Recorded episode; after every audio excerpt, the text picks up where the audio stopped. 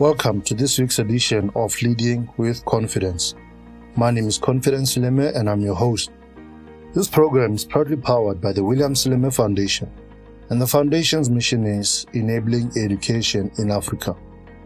This week, I'd like us to continue on a topic titled Becoming a Master Leader.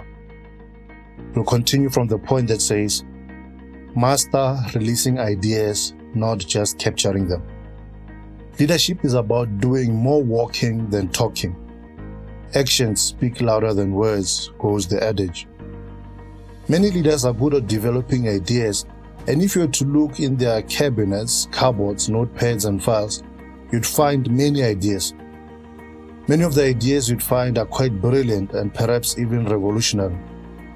Some you'd find have the potential to generate massive wealth and create entirely new realities for a multitude of people.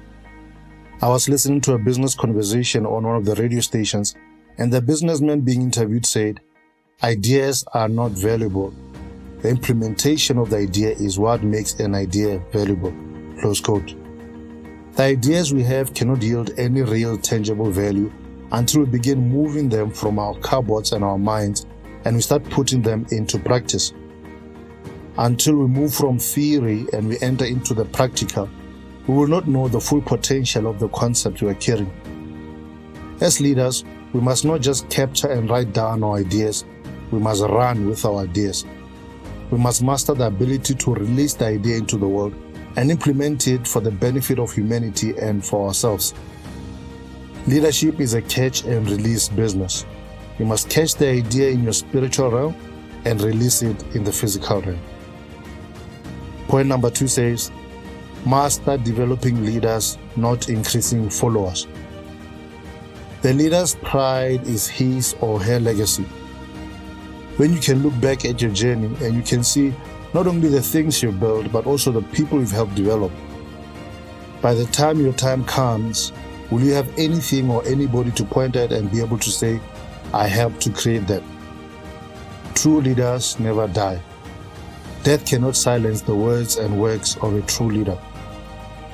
One of the true leaders who have had a profound influence on my life and leadership philosophy is the late Dr. Myles Munroe. He passed away in 2014, but he is still alive. He still speaks. The grave isn't strong enough to contain or restrain his impact. There are millions who still read his books and who still listen to the messages and teachings. He is a true leader because to this day, many years after his death, he continues to help produce more leaders. Will the same be said about you when you are no longer around? Are the people whom you are depositing yourself into and helping them walk in their leadership capacity? Who are you mentoring? Who are you raising and empowering? The sad fact is that many leaders focus more on increasing their followership than they do on producing more leaders. Even our modern social media language encourages this. We like to increase the number of people following us on Twitter and Instagram because it boosts and inflates our egos. The more followers you have, the greater the light in which you are seen.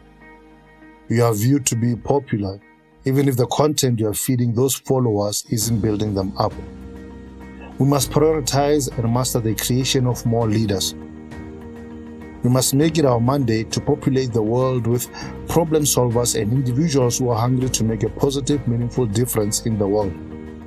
Your legacy will live on through those you've helped to shape. It will continue to walk and talk across the width and breadth of the earth long after we have buried you.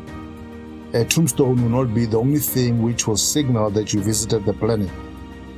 It will not be the only way by which we will be able to remember you.